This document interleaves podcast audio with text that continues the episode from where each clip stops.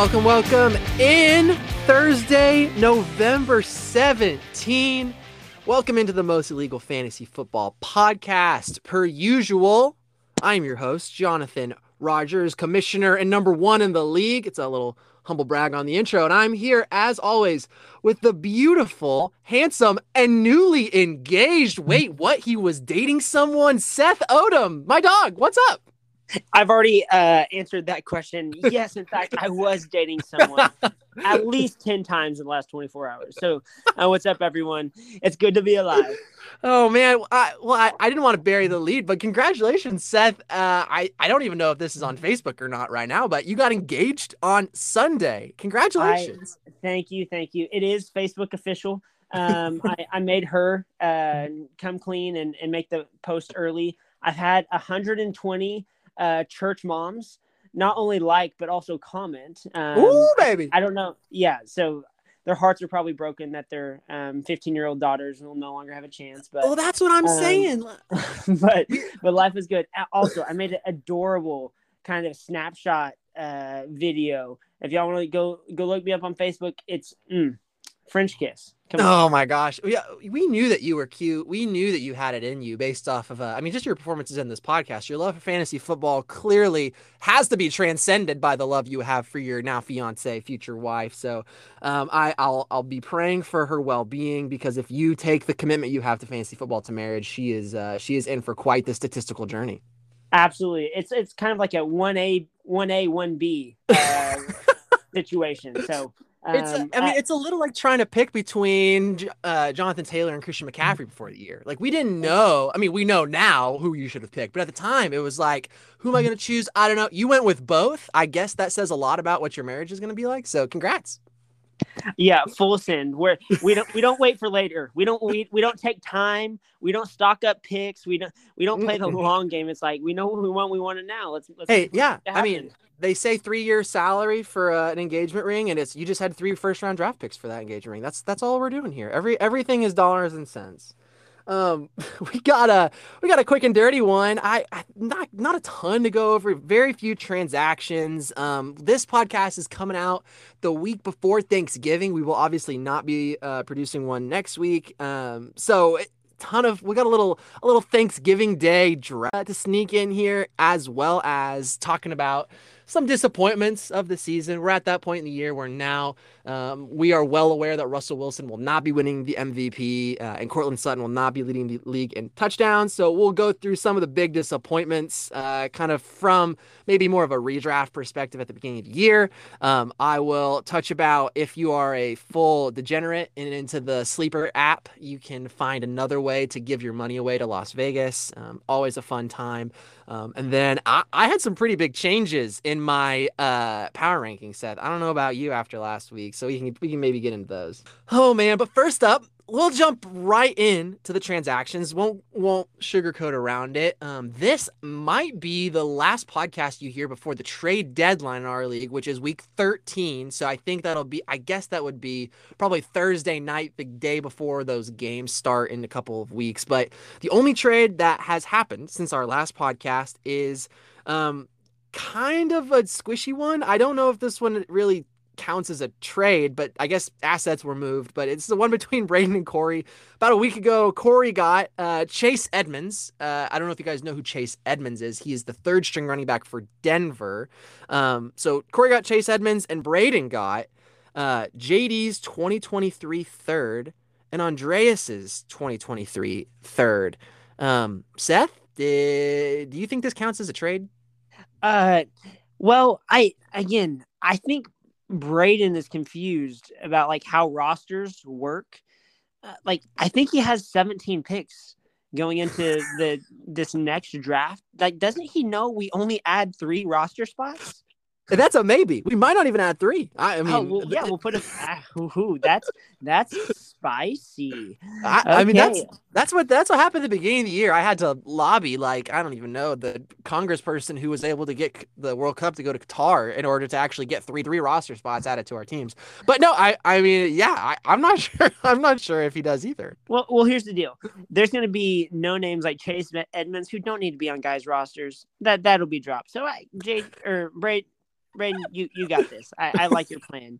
Um, and and like you mentioned, I'm not sure the Broncos even remember that they got Chase Edmonds in return um, in that trade that they sent Bradley Chubb out, and so um, I think it's a it's a whatever uh, for the league and fantasy relevant going forward. Yeah, I I don't know. Maybe Corey was trying to play a game that like, hey, Chase Edmonds got brought back in this deal. Maybe he's gonna pop off. I mean, maybe this is just a bad case of hindsight analysis on our part, but I I just I watched the trade go down and I was like, I don't really know what's going on. Yeah, I mean these pick 34 and pick 36, they I mean money makers. You're right.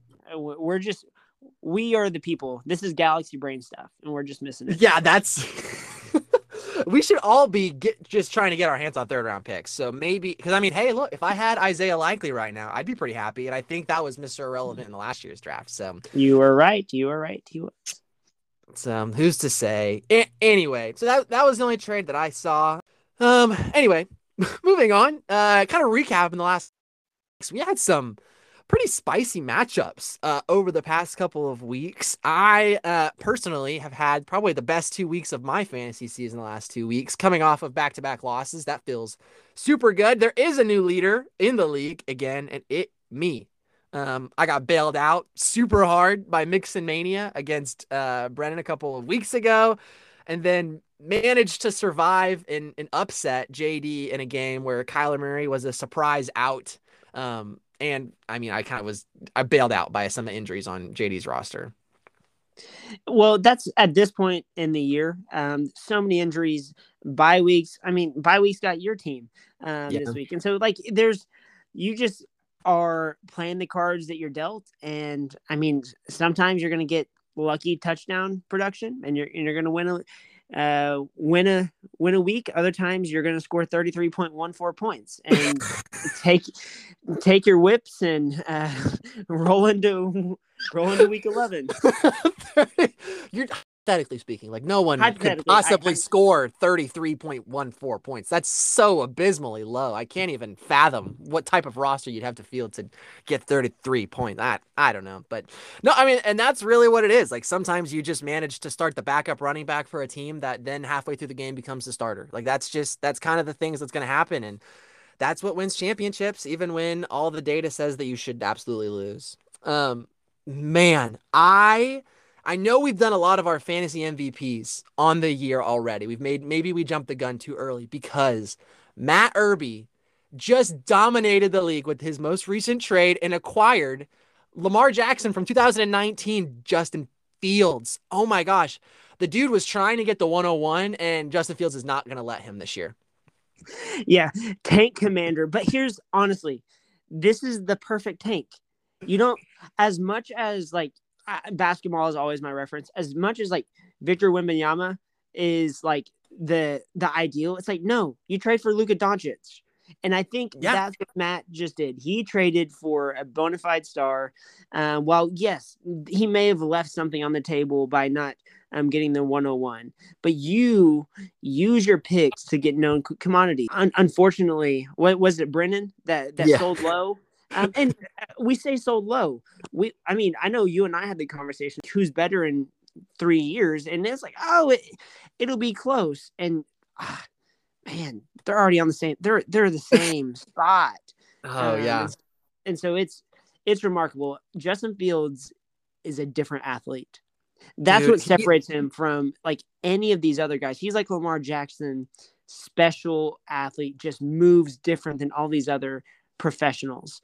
Um, it, it's it's a wonder to watch. Yeah, I have been shocked, and really, I don't even blame Brennan for selling low. Like I'm sure he's kicking himself right now for selling Justin Fields at where he did, but like no one saw this coming. He Justin Fields through the first I think like 8 weeks of the season had two passing touchdowns. Two. And just in the last what, 4 weeks he's thrown 10. So no one can see that kind of mid-season flip turn or like flip it off like a switch for the Bears to all of a sudden become an elite offense. Like this is this just doesn't happen in the middle of NFL seasons. So no one could have seen this coming. But my goodness, Matt is going to be the beneficiary, and I, he, I think this is kind of one of those things that sticks around. Like it just seems like they're going to run the offense through him. And you've seen kind of David Montgomery spiral into becoming completely irrelevant as a running back. And that's because Justin going to run for 120 yards every game. They don't need him anymore. They already have the running back one, and he starts with the ball every single play. So, um, I mean, I think he, I don't know if he ended up doing it or not, but he basically broke his own rushing record as a quarterback for a uh, regular season game. And I, I just I don't see him going anywhere. Unbelievable. Congrats to Matt. I have a hard time seeing him lose a game the rest of the year if Justin Fields is going to put up 60 points. That's just that's insanity. Yep, you um, you win those games. And like I don't know if people realize like everyone understands he like went off with just like overall statistics. He averaged over 11 yards per carry. Oh my gosh. Two weeks no, one can do, no one can do he that. Had, and it's not like he ran seven times. He had 15 rushes for 178 and 13 for 147. That's Samaje Perine versus Kansas stuff oh, right there. God, what a great callback. I was at that game. It was raining and miserable, but my goodness, that is so true. I mean, yeah, I don't even realize I don't know if I realized he was running for 11 a clip. That is some that is some next level. Man, yeah. That is, Lamar Jackson even in 2019 wasn't doing that kind of stuff. So, um speaking of guys that I don't think you're going to lose a game the rest of the year.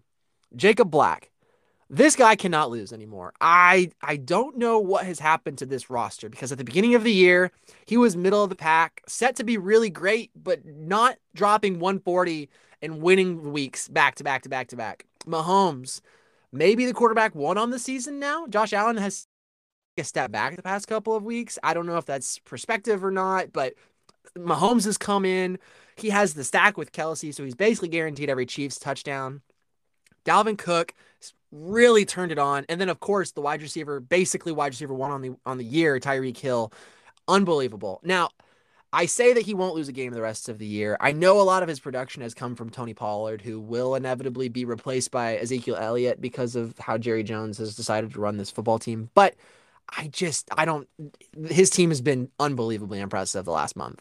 Yeah, when, and he, his team isn't just with uh touch. His guys are guaranteed touches he's not like getting touchdown dependent 14 to 18 point games. Like he he's hopkins he he's getting 14 targets. Hill gets 8 to 14 targets you know Kelce gets 8 to 14 targets and so like anytime you can guarantee the lion's share of whether it's um, rushes or targets like you're going to score points i mean miles sanders had 12 for 54 yards i mean five points that's a bummer game but you're you're confident in him just having um, RB ones and receiver ones across his roster, and, yeah. and you, you, bet on that. You bet yeah. on that game. You set you set you set yourself self up for success. To lose with that type of roster requires an anomaly in multiple situations. That's going to require Tyreek and DeAndre and Kelce to all fail. And that is a parlay that will very rarely hit. So I, I absolutely agree. It's he set himself up for success. And I mean, barring a weird, freaky injury, it, it sure looks like the path to the playoff runs through Jacob Black right now. Um, I'm really glad I played him at the beginning of the year before he made all of his trades that made him this uh, legendary player. Um, and, and maybe it's too early, but speaking of, the championship currently runs through the Ethereum division. I, I'm just rattling off our division. And if you're not familiar, it's Ethereum and Bitcoin. Ethereum, the number one person in that division is eight and two. Jacob is number two at seven and three. Andreas is seven and three. The top three teams are all far above 500.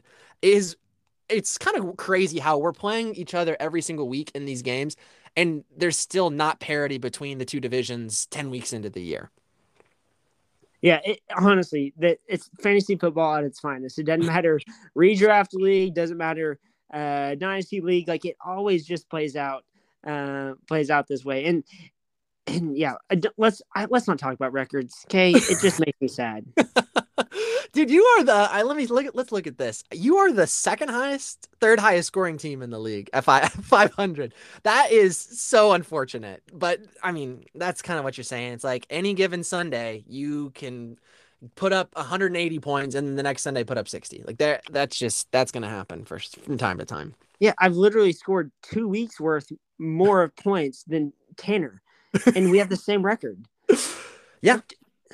Which ah, is, it's not. I'm not frustrated. I'm not frustrated. Nope, not frustrated. I can't tell. It doesn't. You hey, know, I don't hear in your voice at all. All I'm saying, it it can only get better. Yeah, until we get true. to the playoffs, and then I can be disappointed. But from this point, Man, I can the- only get better. yeah, the bye week is so important. I mean, it's so important to just avoid one extra week of variance is sometimes all that you need to. That's the difference between winning everything and not winning anything at all. But moving on past that, uh, the just the inevitable variance of fantasy football. Seth, we we talked about this earlier today, and and part of me wanted to compare every team in our league to a Thanksgiving dish. It felt too on the nose. I, this is very much like the sequel to Mission Impossible. Maybe it'll be good, but it's probably not necessary. So we'll we'll table that for now. But I have some passionate feelings about what needs to go on a Thanksgiving plate. And I think it would be enjoyable if we just did a little four round, you're creating your ideal Thanksgiving spread just based off of a quick little draft. You, you want to go for it? Let's get it done. Dude, I will even give you the 101 because I don't know if there is a Ooh. 101. This is Mm. very subjective, and I, I'll take the 101 if you don't want it. But I, I think that it's, I don't know if there really is a clear 101 to these kind of things. All right, I I need okay. Um, I cannot do a holiday meal, specifically Thanksgiving meal, without mashed potatoes and gravy and turkey Oh! gravy. Turkey gravy. So I say this: Brown you, gravy, you get yeah, you can get mashed potatoes anytime. So like that's not the special thing, but it's the combo mashed potatoes and like turkey brown seasoned gravy because that's number one because it makes everything else better. It makes Mm. the turkey better. It makes the stuffing better. It, it makes the roll better. All of those things worthy. But that mashed potatoes and gravy that that really just ties everything together for me. And so that's I going versatile, um, just kind of centerpiece uh, to start it off. No, and that's and it's very uh, see that's I, that's a pick I thought I was going to be able to get in later rounds. So that to see that go one on one is definitely frustrating. Um, I think part of your explanation for why mashed potatoes are so important or so good was in there, but it's it's the centerpiece to the extent that it's not the main course. And I think the 101 in a Thanksgiving draft has got to be the turkey. It's the main thing. You can't if there's not a turkey. Sure, you have that'll have a ham, but that's Thanksgiving. That's like a pre-Thanksgiving meal. And I, I thought long and hard about what the 101 in this draft should be. And my personal 101 came to the turkey because there are some haters out there. It's dry, it's not flavorful. And I just want to say it's not the turkey that's bad, it's the person that prepared it. And I don't mean to s- slam on your Mima, but she just she just cooks it too long. You deep fry it, it's amazing. You smoke it, whoa. We're, now we're talking level up smoking. And then the key is that Tony's in like injection Creole butter. That's that's really what'll put your turkey over the top. You load that bad boy up with some some of that injection butter. Now we're talking about a real meal. I think turkey's got to be at the centerpiece of any Thanksgiving meal. All right. So what Jonathan is saying is that you got to have a Bill Belichick who drafts this random white dude from Michigan. and that, man, if you if you get the the right uh, person in charge, you're gonna make this guy the goat. And you're right. If but you know how many how many people are bold enough to pick the frozen turkey off of out of the line and be like, you know what, he runs a five seven. That's my guy. That's what you just did, sir. And I I believe you. Um, under your tutelage, that turkey very well should be um, the rightful 101. But um, I've been alive for 28 and a half years. I- Too many uh, Ryan Tannehills and Christian Ponders um, to to feel Oh. comfortable about going going turkey 101. Too many QB twelve. What you're saying? Too many QB 12s who were just having to rely on their uh, wives who are TV stars to um, to make checks go through. Very nice. Uh, I guess we didn't talk about it. This is it's not a snake draft, right? Are you up or am I up again? I oh I, I think I'm up. You know, Okay. we're only going four rounds, so let, let's do this. Yeah. Um, so my uh number uh three overall pick um is green bean casserole. No, you green son bean of a casserole. gun. Ah. one thing that everyone loves and I think they I think we all love it because we only eat it once or twice a year. Otherwise it would probably be very low on the list. because it is that holiday staple. It's the thing that on getting a just a, a large scoop of that to just nestle in next to um the assortment of other casseroles and sauces and other dishes, but you you always know there's going to be space for the green bean casserole. Dang it. That's so disheartening. Yes, you're absolutely right. I I I love I love a green bean casserole. My mom, I think, makes the best green bean casserole, and I ask her to make an extra pan of it every single year that she will she'll offer, and I'll take it home and I'll take it to work like every day for a week. And you're exactly right. By that fifth day, that Friday, I've had it maybe four or five days in a row. I don't want green bean casserole for a year. It's it's I don't want it anymore. But somehow every November first, I just get a hankering for it those are you a are you a crunchy onion guy on top or oh, not? you, you got to put that. You got to, and so no. absolutely. the casserole.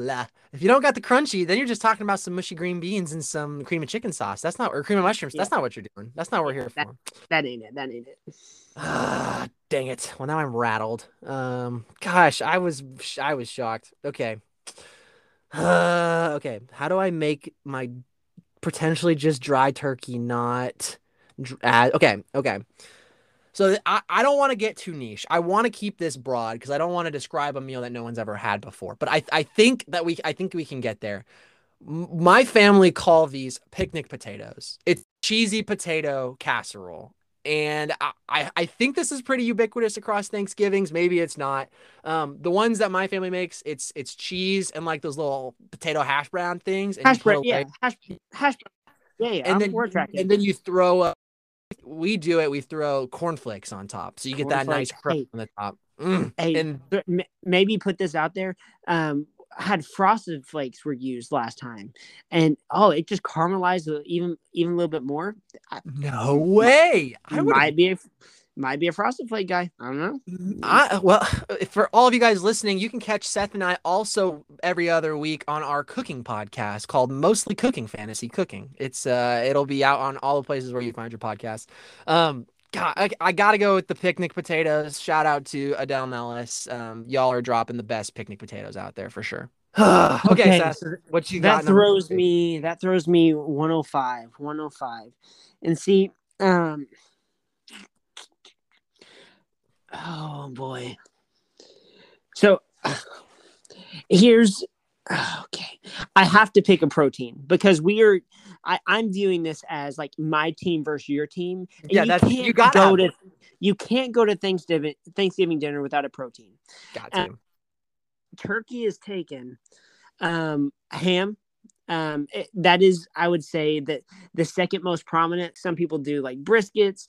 I I would choose those two those two over it, but I think those might be uh, different sports. Um, that you know, it might Kyler Murray playing, playing baseball could could work and would probably be great, but it's not an option here. And so we're just gonna go with a nice smoked and glazed ham.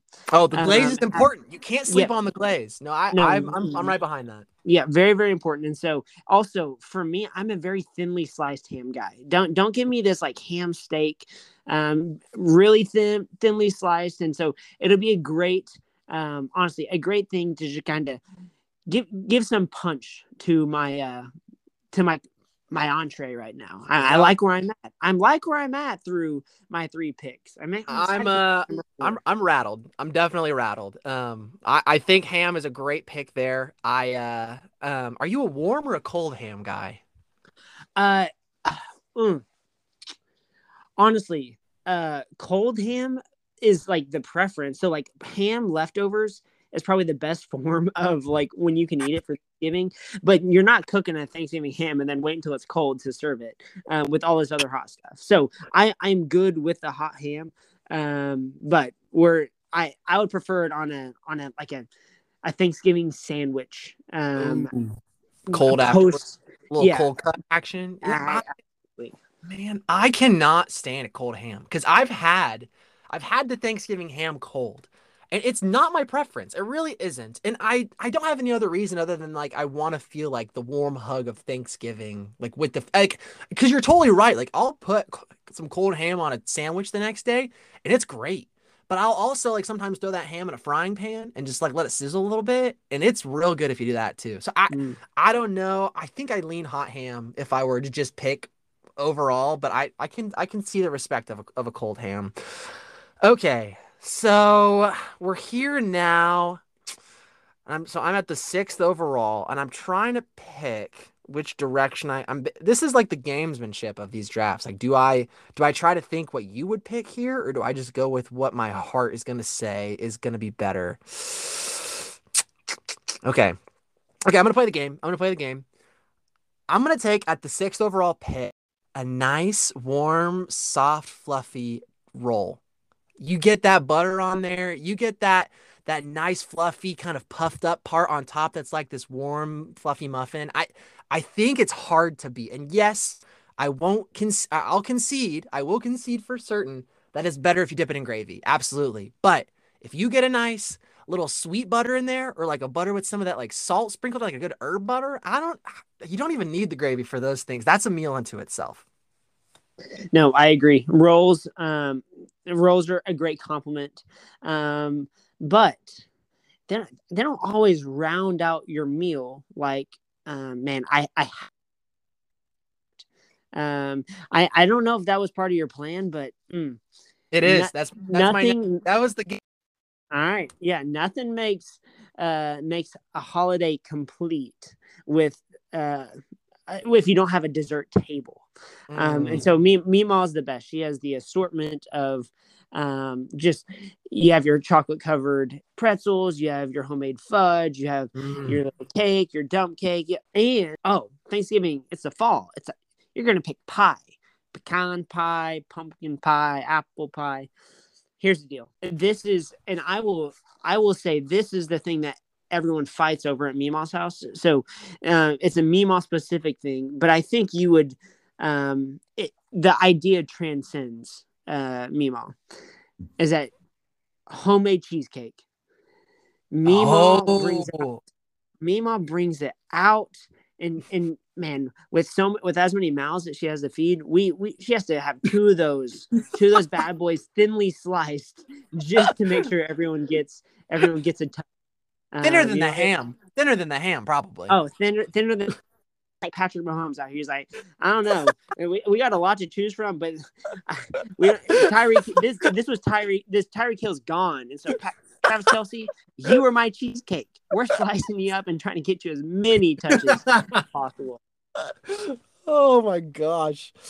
Uh, well, that's. I think that's great. I really do. I've never had Jeremy Ma's cheesecake, but uh, it's hard to beat a good cheesecake. I I've only had I don't know if I've ever had a homemade. I know that they're quite difficult to make. So I have never personally seen or attempted the audacious attempts of putting together a cheese. Because don't you have to like boil water in a pan around the cheesecake or something while it's cooking? Like, isn't there like some wacky like oh, something? You do. So here, hey, just this is a little insight. Um, that's that's how I wooed my now fiance. Um, like couple a month in like her, in her sister i mean the sister is a key to any girl's heart. Oh, and so her, her, sister's big cheesecake fan. I was like i got you. Busted out homemade cheesecake. The whole fit like all of the siblings end up showing up sold immediately. Done. Um, done. It was it, it sign they're like sign them up now. We don't care how he treats you. We need this this is our this is we don't have to pay, we don't have to go to cheesecake factory anymore we can just get this cake wherever we want exactly oh Oh my god. No, that's so that's great. And I uh I personally though, I did take offense to your rebuttal because uh, although I I'm not a big pumpkin pie guy, I, I'm not really a big pecan pie guy. I, I believe the core element of Thanksgiving requires a pie. And when I'm talking about a pie, I want to be specific. I'm not talking about a store-bought crust with some Cool Whip on top. That's that's not a pie. That's like something you prank to throw in somebody's face. That's not what I'm talking about. I'm talking about a chocolate pie, a chocolate mousse pie with a homemade crust and one of those meringue little like beaten little get the little wispy little Mountain Everest like landscape photo that you'd see at the top of a of a fancy hotel in Colorado. I'm talking about a chocolate meringue pie. And it that is what does it for me. I know the meringue is is not for everybody, but it adds an element of depth to the flavor that is super important. And you're not just eating chocolate pudding; it's a chocolate mousse in the middle, so it's thick. It stands on its own. You could cut a slice of that, hold it up, and flip it over like a blizzard from Dairy Queen. That's the consistency that I'm talking about, and that that is a pie that will win you every single day. I I get it. A cheesecake is flashy. It's fine.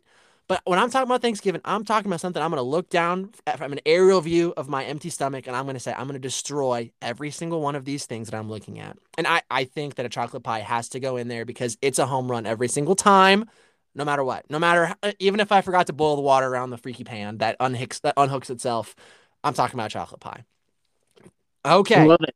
Hey, all right. Do we? We're putting people are going to vote on this, right? We, we oh, absolutely. Oh, absolutely. We'll get a poll in the chat for sure. I uh, but to, to run it back for those listening, that's crappy team includes uh mashed potatoes, green bean casserole, a Thanksgiving ham, allegedly a ham, and a homemade cheesecake. And Jonathan, bringing the thunder, got the turkey, the cheesy picnic potatoes, a fresh dinner roll, and a chocolate pie. I'm uh. I, Seth, I'm, I'm gonna be totally honest though. I think I, I think I like your team more. You're, I'm looking forward to your Thanksgiving a little bit. The the GBC and mashed potatoes, the sides really do carry you on this one. Yeah, hey, that that was my thought process going in. It's like picking a quarterback with your first overall pick. It's like, man, there's value down the road, but you know what? Most of your plate is filled with sides. Yeah, that means uh, they're, yeah, they're, the ones that need to go first. So hey, yeah. I your team's looking a lot like the Minnesota Vikings right now. I'm seeing mashed potatoes. That's Justin Jefferson. Green bean casserole. That's Dalvin Cook. Yeah, you got Kirk Cousins throwing you the ham, but I mean that's still pretty good if you at, the end of the day. And just to top it all off, you're you're catching some balls from TJ Hockenson now at, at yeah. that homemade cheesecake. Hey, yeah, I, will be eight and one till, till you show up and you're disappointed that all the cheesecake's gone and all you're left with is like warm ham and runny mashed potatoes. Oh my gosh, that was amazing. I I love it. Um, I I hope we did not offend anybody's Mima. That's really what I was most worried about with this draft is that um someone's gonna listen and be like um they and I I don't think we really left anything off. I was trying to think. I, some of the things I had on my list I didn't really get to draft. The sweet potato casserole. Um, the marshmallow on top is fun, but I just I get confused eating that because I'm like, is this a dessert? Is this part of? Is this mm. like a side? I yeah. so I couldn't bring back that any any yeah, higher. What about deviled eggs? Devil, deviled oh, eggs is a very. I do not have on my. That's super underrated. See, a very holiday thing. I'm I'm not a huge fan, but it's a staple uh, at yeah. my family um, holidays. No, we have them too every year, and it's uh, and that's like the appetizer. Like for whatever reason, I get a deviled egg with every single one. I just pop that thing in. It's like the it's like the hand grenade clearing the path. The first thing that I drop down the gullet. So I, I don't know. That's pretty good. I also had pecan pie. If it if you ended up drafting pie for some reason, that would be my backup. I.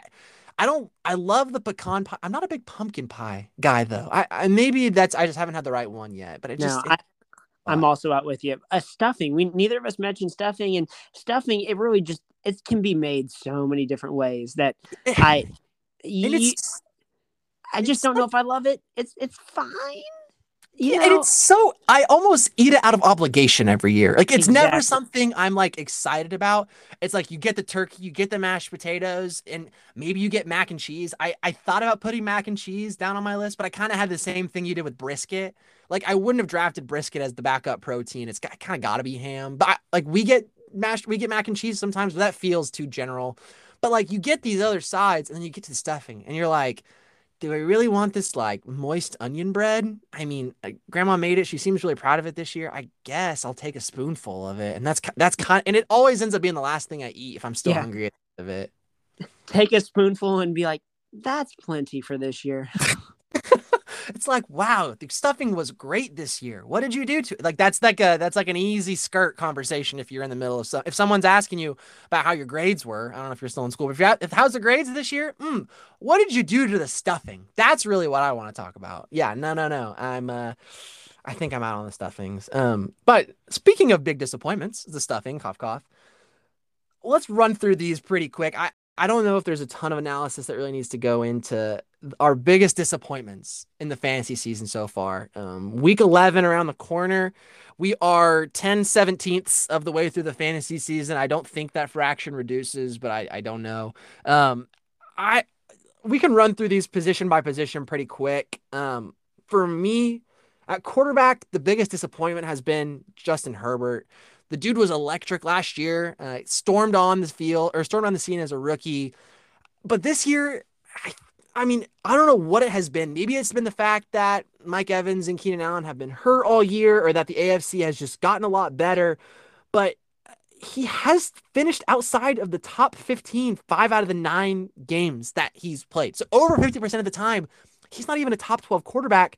And he's only been a top six quarterback one time. And where you drafted him in redraft leagues, you thought that he was going to be someone that could win you weeks, not bury you. So I, I, just have really been let down by Herbert, I think, overall this year. Well, and I uh, am going with a guy nestled in between Davis Mills and Baker Mayfield on the um, season average or the weekly average as a fantasy quarterback, and that is Matthew Stafford. Oh my gosh. Matthew Stafford comes in through 10 weeks as quarterback 34. Um, You're joking. man. So I'm, there's, all, there's I'm only looking... 32 teams, Seth. That can't be possible. exactly. exactly. Um, I'm looking back at my redraft league just as a reference for like where um, he was picked. Um, and I'm not, we're not going to judge like who picked him or where, but he went one pick after Jalen Hurts in round eight oh and um, ahead of Aaron Rodgers, ahead of Russell Wilson. So even though those guys haven't produced, like that is the range of quarterback he was picked to be in. Definitely a top 10 guy. Um, and, he, and he has produced on on average 12.4 fantasy points per game. Bruh, um, that's bad. That's bad. Dude, yeah. Russell Wilson right now. Never yeah. drafted Matthew Stafford. and unlike Herbert, um, and even Russell Wilson and, and Aaron Rodgers, like those guys have like skill position questions that it's like ah they you know lost some guys, some guys have been hurt. Like, dude, Matthew Stafford has was in the Super Bowl four days ago with the exact same skill position guys outside Odell Beckham who tore his ACL. It's like why not? Yeah. Um, so he, he got that Super Bowl hangover and he has just been abysmal. And he's why the Rams aren't going to make the playoffs. Gosh, yeah, they are. They have been so bad. I mean, the team is circling the drain. It's it's so it's incredibly tragic. Um, at running back for me, it's got to be Najee Harris. He was a most of the time in your leagues. He was a first round draft pick.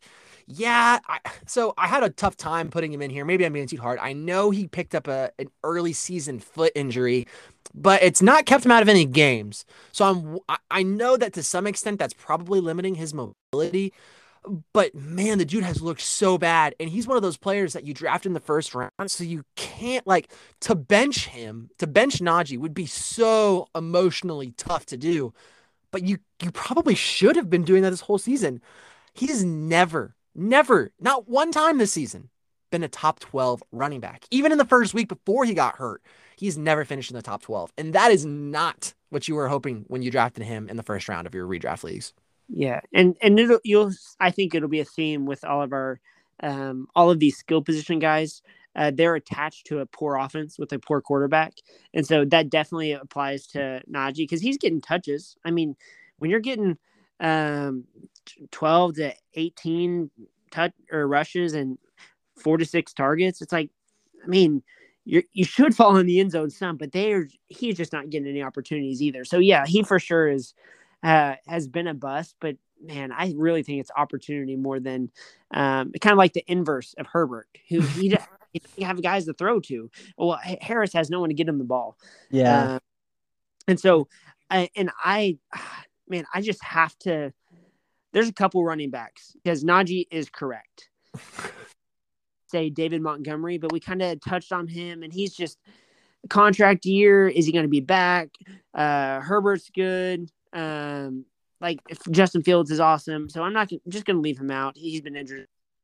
Cam Akers, he's the guy that um, you're holding out hope. Again, Super Bowl, the dude's getting touches, came back quick from his Achilles injury. And it's like, all right, uh, pe- people pick him in round three and four in redraft leagues. They're like, yeah. this offense is great. He's going to hit.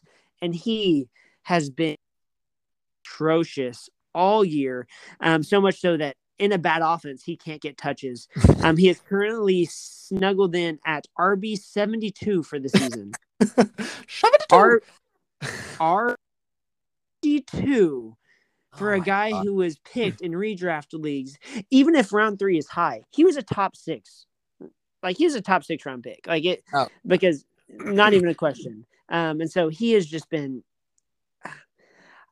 he may be out of the league next year. And that and that's all that's all you need to know.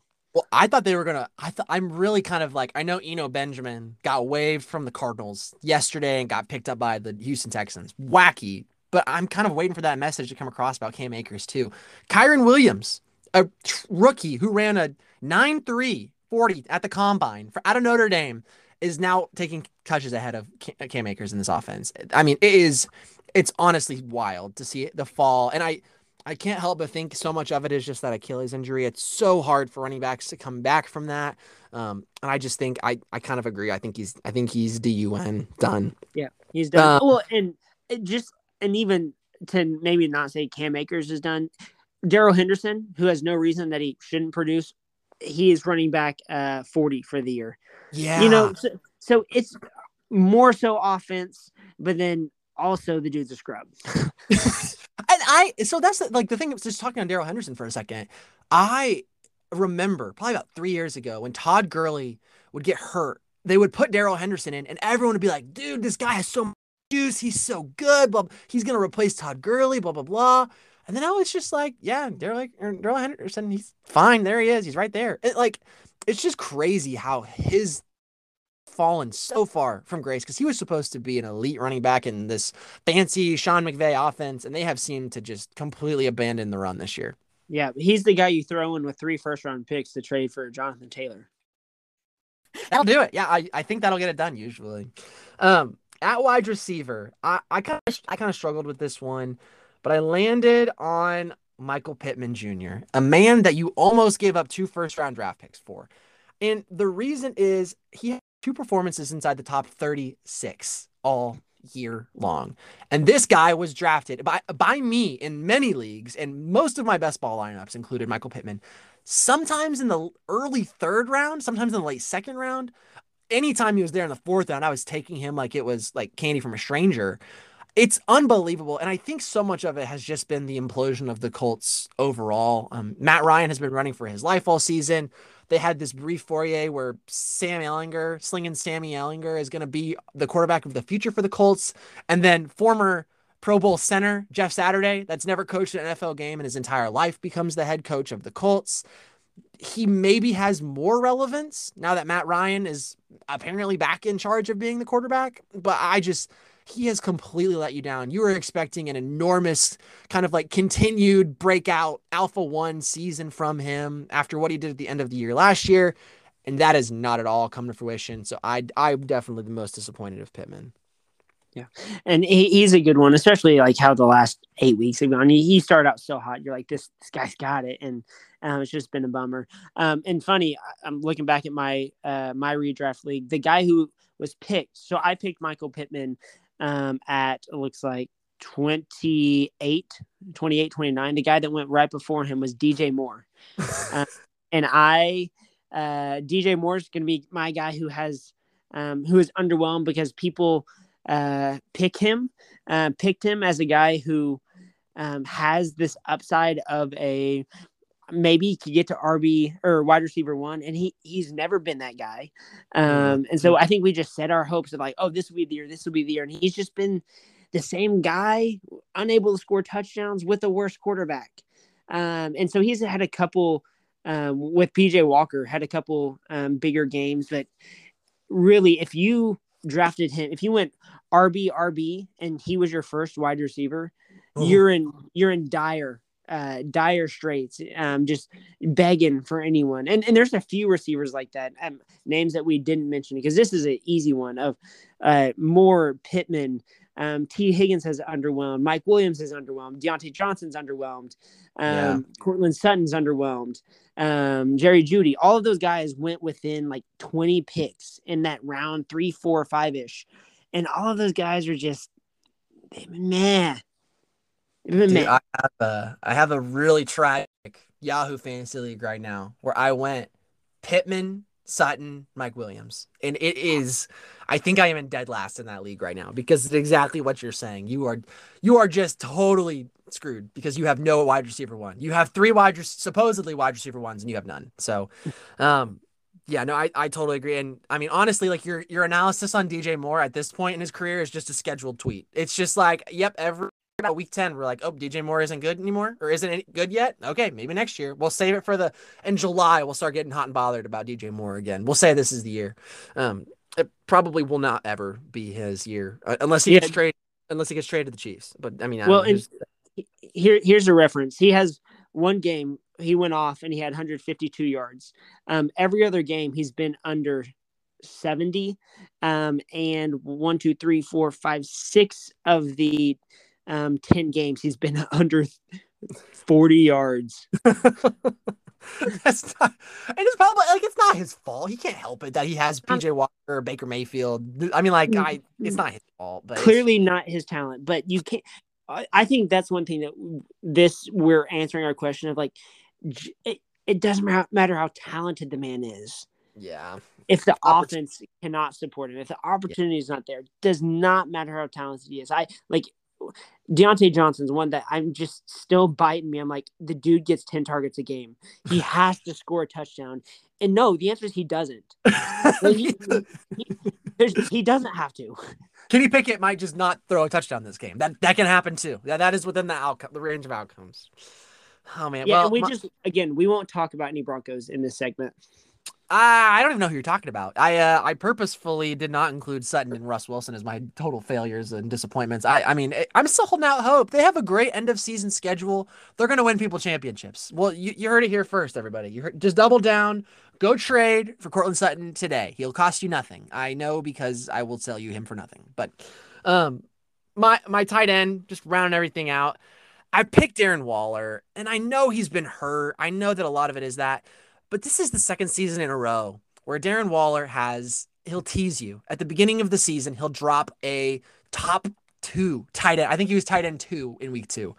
He'll drop this game on you where you're like, this is it.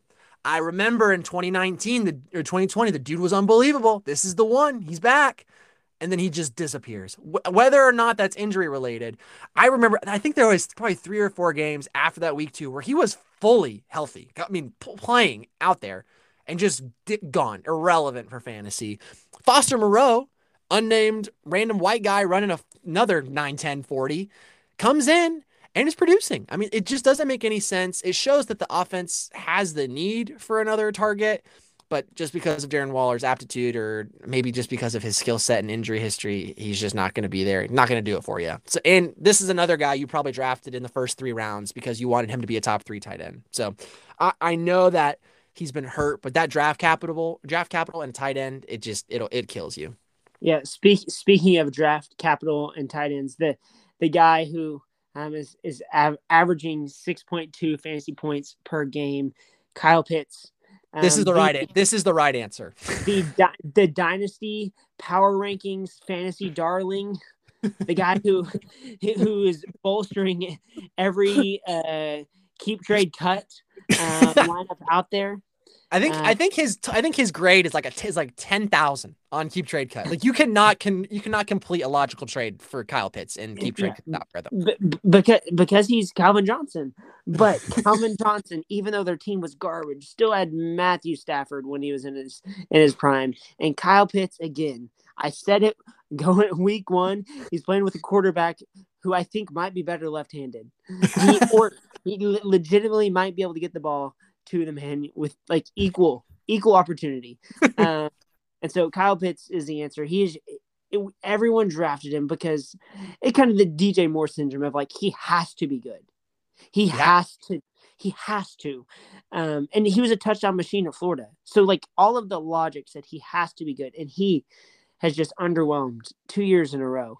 Um, and so Kyle Pitts for sure the answer.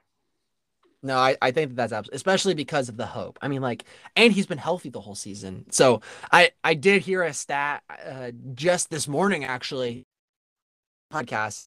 Um, thirty percent of Kyle Pitts targets have been declared as not on target. So that means a third of the passes that are even headed are really not catchable. Like there's there's a metric that they have for defining what is and is not catchable. This guy has the biggest wingspan in the history of the position, and he and a third of his passes are not really catch. Uh, the targets towards him are not really catch. Th- that's insane. That that should not happen. And I honestly, you'll probably hear that stat all off season as like further ammunition for why Kyle Pitts is supposed to be good next year because they get Desmond Ridder under center, I guess. Um, but just remember this. I mean, like, man, the dude is supposed to be good, but he is not good, even though he has every everything going for him physically, I guess. Um, man, that kind of bums me out. Um, a lot of disappointing people this year, especially, and it's very depressing because it's all of these people that I I was really on at the beginning of the year. This is it's a miracle that I'm I'm not winless right now. Oh, it's spectacular that of the names we mentioned, um, like Najee Harris was like I my project. I was like, I think he's gonna hit, and, and Kyle Pitts was for sure your your number. My, one, yeah, he was my tight- end one, absolutely. Uh, and then you said Justin Herbert, and he was my quarterback one. uh, that I was like, oh, you know, I th- so we are just we are better at uh, telling people how stupid they are um, because we know how stupid we are. yes. Wow. So eloquently said. My goodness, that's beautiful. Um, I'm gonna. I think we should print a T-shirt and and just kind of sell that out and see if we can get our uh, podcast off the ground full time. Um, I, I did want to throw in Sleeper is not paying me for this. I will say, but moving on, just really briefly, I did want to talk about a new feature that they that Sleeper has released within the app.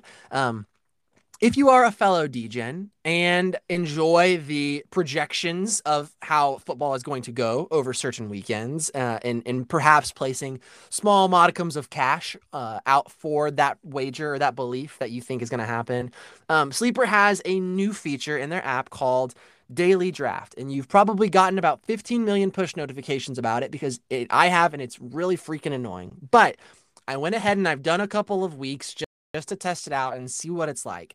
Because number one, it's in the app and they're blasting it all over us. So I was probably forced to because of my subconscious desire to please everyone that I come in contact with. But also, they give you $5 for free to do it if you just click on the little daily drafts button and click claim your $5. And if you're playing with house money, I mean, how bad can it really be? So, what is the sleeper daily draft feature? It is a 8-round fantasy draft with eight other people. So very, very small subset of, of players. And basically what you're doing is you're drafting a lineup for one week. So you're going to wake up on whatever day, pull up the draft app, and you can pick, I mean, eight rounds. You pick a quarterback, two running backs, two wide receivers, a tight end, and a flex. So you go through, you get this team set up, and all you're trying to do is beat the other eight people that you're going to be playing against. Now, these eight people are kind of paired up. You're paired up with these people kind of like in little lobbies. It's kind of random assignments.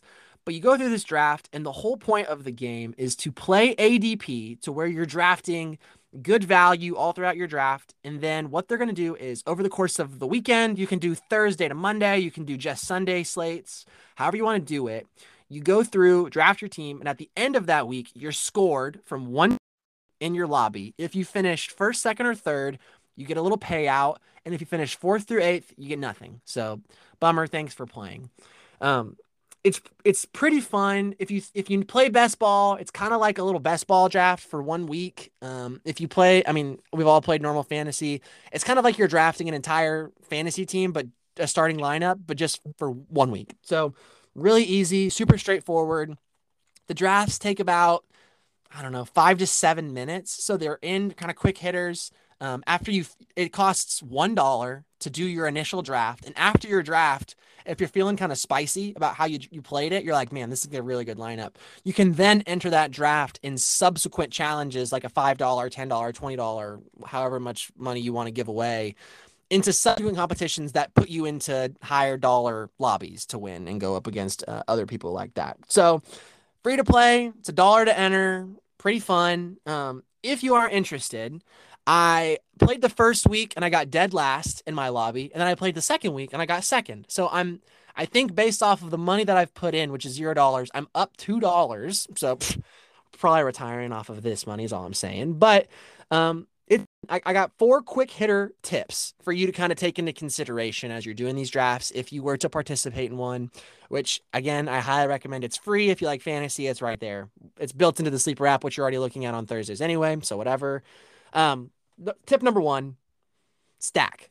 If you're going to draft a quarterback, draft one of their wide receivers because what that's going to do is if you think a quarterback is going to go off, we've talked about this in redraft and in dynasty concepts. If the quarterback goes off, one of their wide receivers is going to go off. If you pick them both right, you have a great chance of hitting a high score. And in challenges like this, where you just want to finish first or second place, if you finish fourth, you get no money. If you finish eighth, you get no money. So just hit, aim for the stars. You just want to try to get the highest scores you possibly can. That's the easiest way to do it. So stack your quarterback with a pass catcher. That can be a tight end. That can be a wide receiver. That can be a pass catching running back, whatever.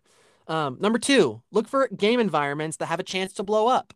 So, uh, for example, last week, I think one of the big games on the slate was the Chiefs and Jaguars game. Like everyone was really excited about that. It had like a 49 and a half over under. So both teams were projected to score over three touchdowns. There's a good opportunity there. So, in that draft, what you want to do is you want to try to get uh, a quarterback and a pass catcher. So you draft Mahomes, Kelce, and you're hoping that Mahomes is throwing touchdowns to Kelce. But because there's going to be a high scoring environment, maybe you're hoping that Jacksonville has to throw a lot to catch up. So you throw in Christian Kirk. You draft him as your one of your all playing in the same game that you're projecting to be a high scoring affair. Kirk goes off in that game serendipitously. I think he caught two touchdown passes and scored like 25 points. Um, so that's going to put you in another elevated tier where you're kind of looking at those guys that's going to score a lot of points. So that's another tip is don't just stack teams, stack games. And that's the kind of thing you're looking for is okay, what games are going to go off and go for a 80 point over under.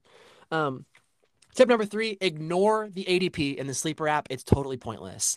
Whether or not Austin Ekeler is going number two overall versus number seven overall is completely irrelevant. If you don't think he's going to score a lot of points this week, don't draft him 14th. Don't draft him 37th. Just don't draft him. So when it comes to those kind of things, believe in your hope. Use the ADP, if anything, to try to gauge when other players are going to draft. So if you're drafting out of the seven spot in these little drafts, maybe use the ADP to say, okay, is this guy going to get back to me in the next round? But I would not worry about, and honestly, even if you're trying to rely on this ADP, it's so scattered and so many people are just trying to put good teams together that they're completely ignoring ADP. So it's really worthless in a lot of ways.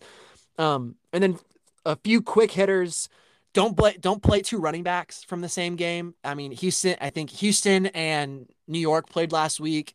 Don't put Saquon and Dameon Pierce on the same game because if Saquon's going off and running for a bunch of yards, that means Houston's going to be throwing the ball. So you don't want to rely on two running backs in the same game. Um, and also, don't play two wide receivers from the same team unless their names are Tyreek and Jaylen Waddle. I mean, then in that case, you probably can get away with it. But otherwise, it seems it's really irrelevant to try to hit both wide receivers and, hope that they both hit ceiling outcomes on certain games. Um, last week, like Gabe Davis was the big Buffalo wide receiver, and Stefon had a good game, but not a great game. So that's kind of what you're looking for to try to find those guys. Um, Seth, uh, you got anything on on those? I don't. I don't even. Have you played it yet? I have not played it. So yeah, I that. Oh, mm, we'll we'll see how. uh I'm just trying to guard my heart, man. Trying to guard no, my you're, heart. You're doing good. Don't don't do it if you don't want to. I'm not I'm not selling no, anybody. No, if if you've seen the if you've seen you, the ads and wondered what it is, that's what it is. Yeah, it, it's not a do you wanna. It's should you do it. um. Well, I, I want to real quickly look ahead. Um, just a pre a quick preview of the week 11 matchups. Um, next week, week 11, Jacob is going to try to double up Corey uh, in another rendition of Jacob goes for 170 points. Um, Braden is trying to stop a four game losing streak. Uh, he is the person who scored 33.14 points last week. I, I, I don't know if that joke was lost on anybody, but that's who that was. Um, and he's going up against Tanner this week, who is also on a small slide of his own. So uh, both trying to right the ship.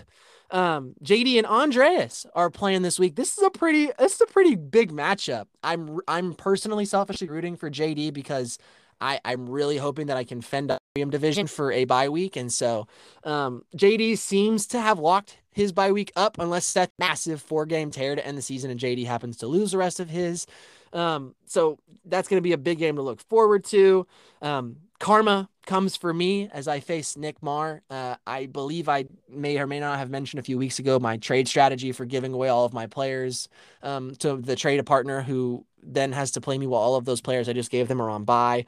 Um, so somehow I lose this game because the universe of fantasy football must um, find a suitor and find a um, prisoner to take for these kind of trades. Um, Seth, you're uh, looking to continue your meteoric rise against Mitch. How you how you feeling about that one?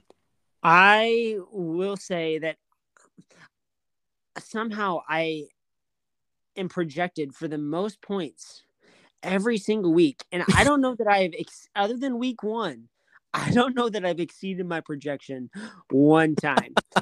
that being said, the 50 point discrepancy between Mitch and I, I I'm fairly confident And I'm not even gonna knock on uh, knock on any wood because Mitch was without um, his two Miami guys, and man, his bench is his bench is pretty thin, and so I, I'm feeling good this week versus Mitch. Uh, I think I think that's justified. I think you can feel that way. Uh, it would 50 points would seem to be too many, but I guess technically you're both at zero zero right now. So who's to say? Um, perhaps the most exciting, well, maybe not the most exciting, but the most intriguing matchup on the week is the Fields Hurts Bowl as Irby takes on Brennan. Will the trade have been worth it? Will Jalen Hurts be able to lead Brennan over a victory over his trade partner? That will be, I think, the the the, the game with the most uh, ego on the line, if I if I can say it that way. Uh, fun one to watch. And I think Hurts plays I'm sorry. I think Fields plays Detroit this week, which might be the worst defense in the NFL. So I Fields I Fields at Atlanta. Oh, at Atlanta. Oh, even better. Oh in my the gosh. Dome. He, In he's the- gonna run 250. he legit he legit might Samaj he might break Samaj P Ryan's rushing record is what I'm hearing. Oh my gosh. Well, Seth, uh, I'll let you start off this time. I feel like I normally start off. Let's jump into our power rankings. Uh, run through what do you what do you think you got going on? Maybe we start in the maybe we start at the top this year and work down or this week Yeah, and work down. yeah. We start at the top. Um, and so my tier, uh, honestly, Jacob Black has the highest upside um, because of his stack. Um, with if Mahomes and Kelce are um, healthy all year, that's put it in the book. T- starting with a fifty burger, and so he just, his the rest of his team doesn't have to do like exceptionally well, and like he his ceiling that's already like that's a floor, a fifty point floor. Yeah. Um, and then you just supplement that with wide receiver ones um, and like competent running backs. Like I, I think he's at a tier that no one else can reach. That being said, Jonathan, you're you and you and him, uh, you and Jacob are, I think my one and my two. Um, Jacob That one, you two. far too, far too kind. Uh, no, um, but you're still. I, we'll get to your rankings later, where you're putting yourself. You, you can't you can't talk your way out of this. Like you have, um, like and your best players still hurt, and you are you're still eight and two, um, and so regardless of your quarterback situation, you have solid running back room, um, and uh, three of the top five receivers and the number two tight end. So like that that's that gives you a chance to win any week versus any opponent. Um, and kind of the next tier of three, I have JD. He's only the only reason he's in this tier is because Coop. I wouldn't be surprised if Cooper Kupp doesn't play again, um, because Yeah. of the Ram season is. Yeah. Um, He's on. I mean, he's on IR until at least what week fourteen. So Yeah, I it's mean, a, it's a guarantee four weeks. So it's a four to week surgery slash injury. Like a high ankle sprain is a four week injury period. And then- so if you have surgery plus, I mean, eh, that's it's a that's a tough one to overcome. Um, but he still has so much depth that like he's still in the solid kind of second tier um, with Andreas and myself. Um, I think Andreas and I have very similar teams of man, we could both score 160 and no one would be surprised. But I think we're just missing like we don't we don't, we don't have enough good offenses with our best players um mm, that it's it is so variable um that Olave could have 25 uh, Terry McLaurin could have 25 but they also have 8 far too often And, Yeah. and that sticks you with 90. Neither of us will score below 90 because our team's really good. Um, but we just have too many 90s to, um, it kind of caps our, um, caps our upside. Um, then I have Tanner and Brennan. They're in a tier by themselves of, I think they'll be duking it out for that last playoff spot. Um, I'm not Yeah. sure who I'm picking to get in there, but um, they're they're in a tier by themselves. I I think Tanner's roster is, um, I would say better if I was drafting week one, but his rarely has his roster performed to potential. Um, and so, but, but I just have them just that kind of as a wash as that six, seven. Uh, and then man, these other five guys, I bumped them from the bottom to the top because You're drinking the Fields. Kool Aid, my dude. Justin because of Justin Fields. And here's the deal: all of these guys' rosters look is a just a combination of stuff. And how you make stuff special is you have something to build on. And knowing that he has Justin Fields, a guy, if he is who he's been for half of the season, he's a guy, he's a top top three, top five quarterback. Um, and that's something you can build a real roster from. And so I go Matt, Corey, uh, Mitch, and then Braden. I don't think your team is this bad, but 33 points. and every guy played. It's like four points a player.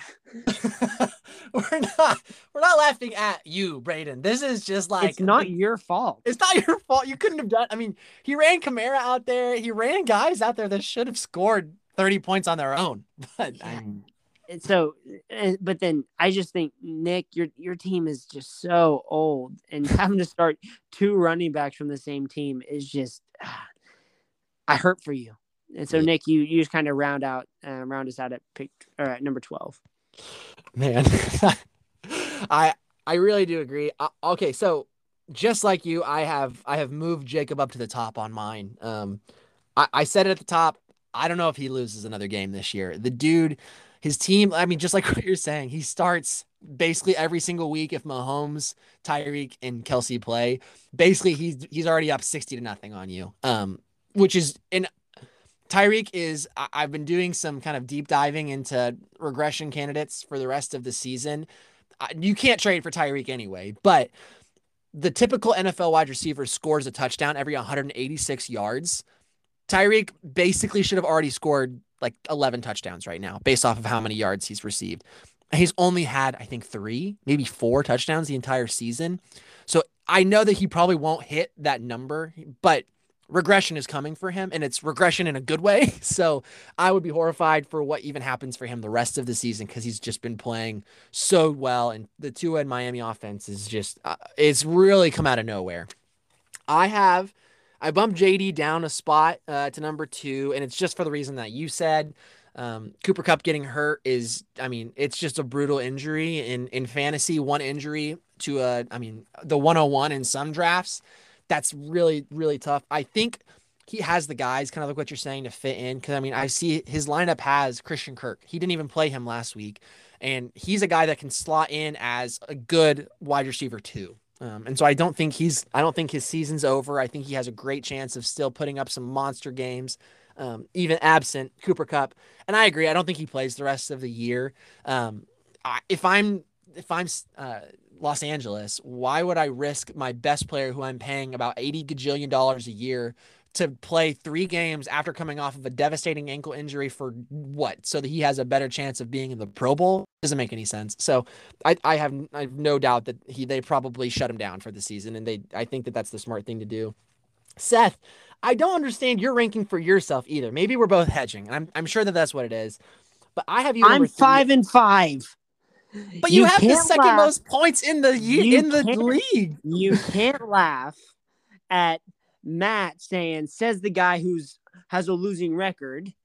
yeah, you, you you laughed at that. You know, I'm I'm watching. You Hey! can't you can't do that and then be like, "Oh, but you're the third best team." No, You are the No, third no, no, best. You scored the second most points. In, you have. Christian McCaffrey and Jonathan Taylor. I I don't know what else you could want. Now, I will say you are Seth Francisco. You you have every single piece of that San Francisco offense, which, as we saw last Sunday, is really good when Jimmy Garoppolo does not throw touchdowns. He's 10 and 2 when he doesn't throw a touchdown pass. That does hurt Deebo and George Kittle a lot, but those players are all amazing. Deebo could go for 30 points next week off of two screen passes that he takes to the house, and no one would be shocked. But that's the thing, and that's the Yeah. piece that's going to happen. he's so term. amazing that no one is willing to do anything. in I offered you Isaiah McKenzie for him. I don't. I don't know what you want me to offer. Hey, thank you, thank you. Point proven. Um, I so I I really do, and I'm horrified. I I don't know if you've been looking, but like the way that the playoff seeding works, the number two team faces whoever finishes like sixth or fifth in the uh, scoring sheet, and whoever finishes second in the league is likely going to have to play you in the first round of the playoffs. And I am dying to not get one of those, or whoever finishes third. I'm sorry, whoever get, doesn't have one of the first buys. And I'm dying to get a week because I do not want to have to play you in the first round of the playoffs. That sounds freaking horrible. So I have you three. I, I think that that's very clear. But just like you, also, I have Andreas and you kind of in that same tier. Um, y'all have ceiling, like italicized, bolded ceiling to your teams where you Derrick Henry can run for 70 yards. Uh, Christian McCaffrey can rush for four touchdowns. I mean, that that is entirely it's Alvin Kamara on Christmas Day a couple of years ago, any week. That's entirely possible. Um, so yes, you've scored 90 like more often than you've scored 170. But when it comes time for playoffs, you just got to get in and you got to hit those ceilings. And that is clearly in the range of outcomes. So I'm horrified. Um, I do have myself number five. I did bump myself up one. And it is just because I have, I am scrambling on running backs currently. Since Javonte has out and I've traded Austin Ekeler and I've traded Clyde Edwards-Helaire, which the Clyde trade actually in hindsight isn't that bad. But since I've traded away all these guys and AJ Dillon, I am left starting the only running back to ever score positive points without an Achilles, uh, D'Onta Foreman. And I am hoping, praying daily that Brian Robinson or Rachaad White becomes the starting running back for an NFL team because I desperately need one running back to fit into this lineup, probably two. Otherwise, I am left begging for six points and not a failure. So, uh, number five feels incredibly reasonable. And Ja'Marr Chase, they I've looked at his sleeper little notification section about daily to see if there's any news on when he's coming back, and there's none. He I don't even know if the they said he was on crutches on Sunday, whatever that means. So horrified. Who knows that that's going to even happen? Um, not looking forward to that per se, but I, five reasonable uh, for myself personally. Next, I do have Brennan, uh, and it's really I think so. You have Brennan and Tanner in this tier. I have them as well. Brennan has scored more than Tanner this year so far. And so right now, Brennan is sitting to go into the playoffs in that sixth spot. I think that that just seems most likely. He might lose a couple of games the rest of the season, but so will Tanner. And if it comes down to that tiebreaker, I just think the ceiling performances from Ekeler and now Hurts that he's going to have the rest of the way out are going to be what kind of breaker level. Um, so yeah, I have Brennan Tanner six seven. I have Braden eight. The the Braden hate is is the ranking that you have is well justified because his team really is just it's Alvin Kamara and then other people and Alvin Kamara will not probably play football for the first 10 weeks of the season next year because of the offseason court stuff. Um, so starting a soon to be felon as your best player, um, he has a chance to run for seven touchdowns. So that's why I put him at the top of the list. But yeah, that's it's not great, Bob. Um, Matt, I have a number nine. I bumped him up. I have taken the Kool Aid. Justin Fields is looking to be Lamar Jackson for 2019, and that is just bad news for everybody else. Corey, I have at number 10. Uh, dropped him down. The Swift Godwin Lamb fiasco that we talked about last week. Poor Corey. That dude has really lost out on because I don't know if D'Andre Swift plays a snap until the fantasy playoffs. Chris Godwin got in the end zone, um, but watching CD go for 36 points, uh, finishes the wide receiver one last week, probably did not feel very good uh, for Corey. Um, and then I have Mitch and Nick towards the bottom um, in that order. I think Mitch has got great building blocks for his team. I mean, between Dameon Pierce, Jaylen Waddle, um, yeah, he has Montgomery and Zeke, which isn't a super great running back room to build off of, but he's going to have a great draft pick for next year. So there's a chance to get that high value wide receiver. Um, and I, I think he has the pieces to make moves the rest of the season to set himself up for next year if he really wants to get aggressive and do something like that. That's uh but that's all that I got, man. Uh any, any you don't like where I put myself, I, I understand. But here's the deal. You can't start off the podcast with the humble brag about we have a new leader. Number one in the locker room this week, Jonathan Rogers, eight and two. It's true. Beat JD and then be like, yeah, man, JD lost his best player. Number two, Jonathan Rogers, number five. What the? That's all I'm saying. That's all I'm saying. I, I, I do recognize. I, I rec. It's all about ceiling. That's the only thing. It's all about ceiling. And Joe Mixon scored all of his touchdowns for the entire season a couple of weeks ago, and I needed every single one of them to win. You said it. You said it in the chat. You roasted me. I saw it. We all saw it. So I don't know. Oh man. Well, shoot. Well, Seth, again, congratulations on your finance um or fiance sorry uh i hope you guys have a great little engagement um, and enjoy the the wedding planning um but in the meantime we're gonna try to to win some some fantasy games good luck to everyone this weekend um enjoy your your turkey and your picnic potatoes don't eat into that nasty green bean casserole it's gross anyway right seth uh it is delicious enjoy your your man, your mind numbing, uh, overindulged afternoon on the couch watching some Dallas Cowboys, Detroit Lions. Oh, and the World Cup is back. Seth, we didn't even talk about the World Cup. We believe America. Christian Pulisic's going to lead us to glory against Wales on next Monday. Let's go. Oh my gosh, I can't wait to watch some World Cup football. But anyway, enjoy. Come on, United States. Good luck, everybody, this weekend. See ya. Farewell, James.